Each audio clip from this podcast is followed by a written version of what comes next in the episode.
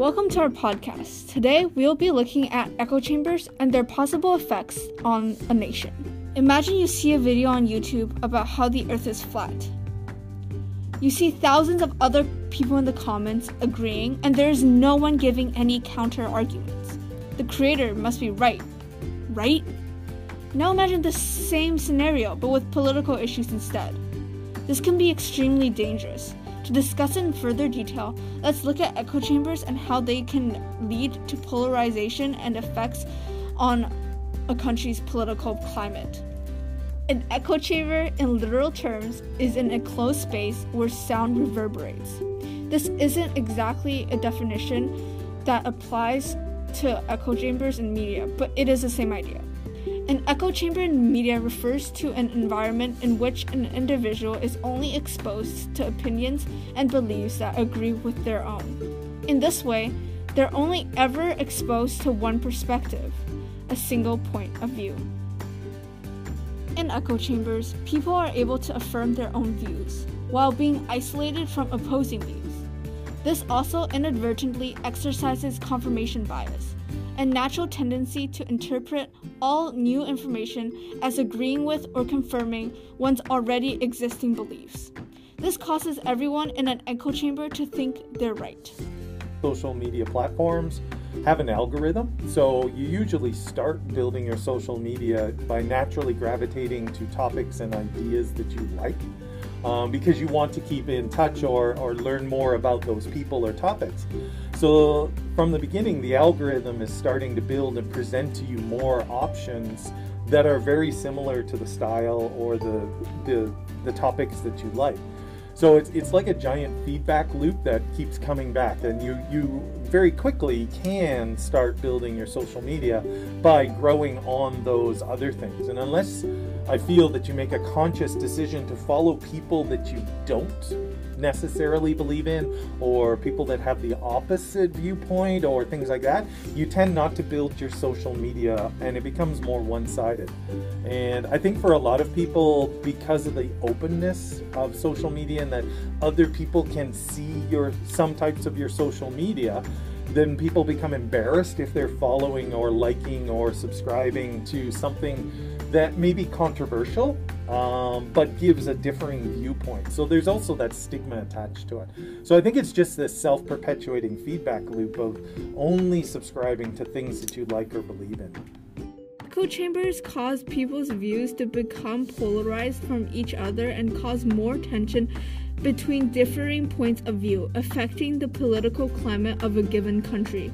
Here's Mr. Huis in't Veld, a social teacher at Collingwood School, talking about how this happens. I think, uh, I mean, as far as online echo chambers go, I think that people are becoming more and more interested in associating their identity with their political beliefs. That um, what we believe is something that we want to really make public. It's part of living in the 21st century, and it's it's part of trying to be progressive in all sorts of different ways. Um, but as a result, people feel under attack uh, when their beliefs don't align with somebody else's, and so uh, when your identity feels under attack, people tend to to cling to the beliefs and to the people that are s- similar to them, and, and they tend to push away the people that are different from them.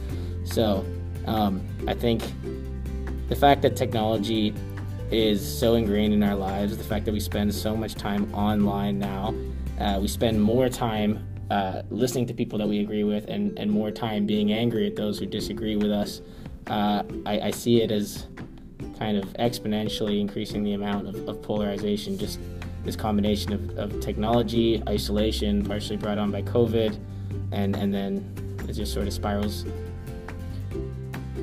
like Mr. Huis in't Veld stated, echo chambers cause differing views to become polarized. When someone is only exposed to their own opinion, it is easy for them to forget about the importance of moderation. They'll only see one side, so they'll assume that everything that side is saying is right. At the same time, they will assume everyone with different views are wrong and stupid. This drives them further towards solidifying their own existing beliefs, and when this happens to both sides, the nation can become polarized. Polarization is an extreme division between contrasting groups, opinions, or beliefs. It's become more widespread over time. Today, our world's very polarized in politics. You don't see many moderates anymore. Usually, people are very to the left or very to the right, and there's no compromise there.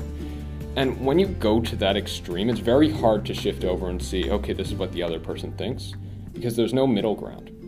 So, from what I've seen in Model UN Youth Parliament, at first, for the people who joined, it was very difficult to represent a different party. That was Luke Montalbano, an aspiring politician at Collingwood School. The moderate world, as Luke has said, is shrinking. People are more likely to be pushed towards political extremes, which prevents them from listening to and understanding opposing ideas or opinions. Take, for example, the divide between Democrats and Republicans in the United States. Animosity between the two parties has greatly increased over time. Since 1994, the number of Democrats and Republicans who have a highly negative opinion of the other party has more than doubled. We've already seen it happen in the United States. January 6th, that was a major incident that happened. Um, and that was one of the extremes. That was one of the most, that, that was by far the largest uh, event in terms of polarization that has happened in the past 20 years uh, regarding um, intergovernmental affairs. And I think that the trend's not looking very good either. In Canada, a traditionally very nonpartisan country, a very collaborative, we're seeing a lot of uh, polarization occur here as well. Um, with both uh, the NDP and Conservatives, especially, mainly because they have two fringe sections of them uh, that are very or quite extreme. Although, with the Conservatives at very least, there is the PPC now, which has split off. I think that especially with with this last election and, and with the things that have happened over the last presidency in the United States, we've started to see what the potential dangers are. You know, the the attack on Capitol Hill uh, in January, but also the increase in uh, racialized violence and in uh, racial discrimination in the United States while President Trump was in power uh, have given us evidence for this. I don't think that it would just stay at that, unfortunately. I think that if we continued to allow this and and continued to allow similar candidates uh, to run and, and to gain power in a country like the United States um, or even in Canada, that we would see things get a lot worse. Um, I think that, that one of the interesting things about Trump's candidacy was that he he ran on this idea that he was so so different from anybody else in Washington because he wasn't a political person. And sure, okay, that's true. But rather than his opposition within the Republican Party dismissing him because he had no political background, he had no experience, they really should have looked more at what he was saying and spent more time in those massive, you know, 10, 12 person debates to actually deal with what he was saying. Um, I was reading a an article after Trump became the, the Republican candidate that talked about this and talked about how uh, by dismissing him and by not countering or addressing some of the things that he was saying, the other Republican candidates kind of enabled him uh, by only fighting with themselves and, and by not spending the time to, to fight with him, it made some people believe or, or see this as, oh, well, if, you know, nobody else has anything to say about what Trump is saying, they don't have a counter argument to this, then he must be right. And they must be trying to cover something up because, you know, they're the traditional Washington establishment, heavy on the air quotes there. But, but I, I think that we need to we need to be ready to counter some of these and we need to counter these views and, and not just allow them to exist, especially in something as important as a pres- presidential run. Thing. So when social media was out, I was very old and I knew who I was and I knew how I could fit and or make the social media fit in with my lifestyle. Um, where for you guys, you've grown up with it, and it's tough. You're you're you're like caught in this huge current, um, and yeah, I, don't think they can really help you because it's easy to show you what you like instead of showing you what you don't like. And because many people will, there are varying degrees of, of I, I don't know the right word, so I'll, I'll use this disgust. Um, there's there's a spectrum of disgust, and so if they if they could learn how to find the opposite of what you like, they could very quickly go into something that's personally revolting to you on issues, and then you would they would of, of course and rightfully you would probably get angry at them and then and then drop out of that social media where it's easier to keep you in by showing you stuff that you like. So, this really seems to be an important issue. The real question is how do we solve this? What can we do to make sure it doesn't happen? First, companies need to regulate their own algorithms to ensure that users don't get sucked into echo chambers. This may need to be enforced through government policies, especially because a lot of companies are motivated by profit and won't change unless they have to. Oh, definitely. I think definitely um, they they they benefit from them. I think it and sometimes now lately, as I think I believe that these echo chambers are becoming uh, more uh, d- divisive um, for people and polarizing in the views. And I think now um, social media platforms are really struggling with how they can get that balance of, oh, well, this echo chamber is good for me, but now it's spun out of control, and you have President Trump allegedly calling for an insurrection on Capitol Hill and now being banned. Um, so now they're coming to, oh, we can't, I think they're struggling recognizing how to manage that middle road because now it's so polarized.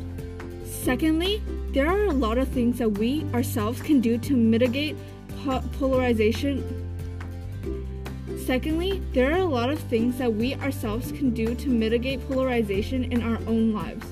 Having open conversations and being willing to listen and understand the other side is extremely important most important tool before going into some of these conversations where you're dealing with views and opinions that may uh, conflict with one another is to make sure that everybody going in and participating in the conversation is on the same page about what the goal of the conversation is.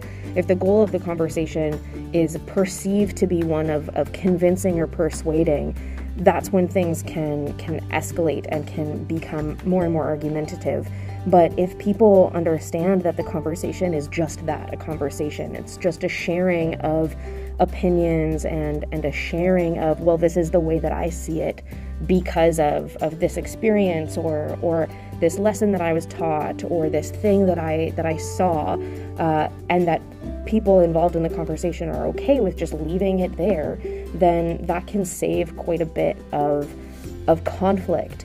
Um, I think as well that being able to discuss and, and debate things effectively, but without putting your emotion into it, is another really important tool.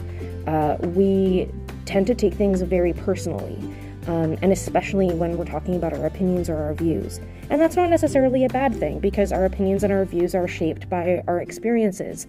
And sometimes other people's opinions or views can appear uh, or can be in conflict with our experiences and with who we see ourselves as. But especially in conversations, uh, to be able to put that all aside and to be able to to give another person grace and think, well, even if I am feeling as though what they are saying is is uh, you know attacking my personal views or, or attacking me personally to be able to put that aside and, and continue with the conversation calmly. Or, on the other hand, to be able to receive that information that, oh, I have really offended this person, or, or what I have said has, has really hurt them, and to not get defensive about that. Uh, on on both sides of the conversation, that can really make things um, that can really help to de-escalate things. I find. Additionally, it is important to expose yourself to other views on social media. Uh, because social media is super important now, that are generally opposed to your own beliefs. For example, I, I'm, I'd say I put myself at center to center right, but that doesn't mean I just follow center to center right platforms. I follow left wing, right wing, centrist newspapers all over the place because I want to see the other opinion. Doesn't matter whose opinion it is. I want to see what are they thinking. What is their take on the world right now? Because when you do that, you can actually get a better sense of the people who uh, are in your community and around the globe and what their take is on it. And of course, this is a good way to meet people, especially on different forums. But I would say if you know someone in your life who generally seems to be different politically from you, start up a conversation with them, especially if you're close to them, because you'll have more respect for their beliefs, for their opinions. And when you do that, you'll be able to get more comfortable with discussing uh, views that are not your own. And I think that's a very good place to start out. Talking with people you know about subjects that you may not, not that you may be very polarized on. And also reaching out and expanding your views and your reach in terms of what you read, or what you watch, what you listen to.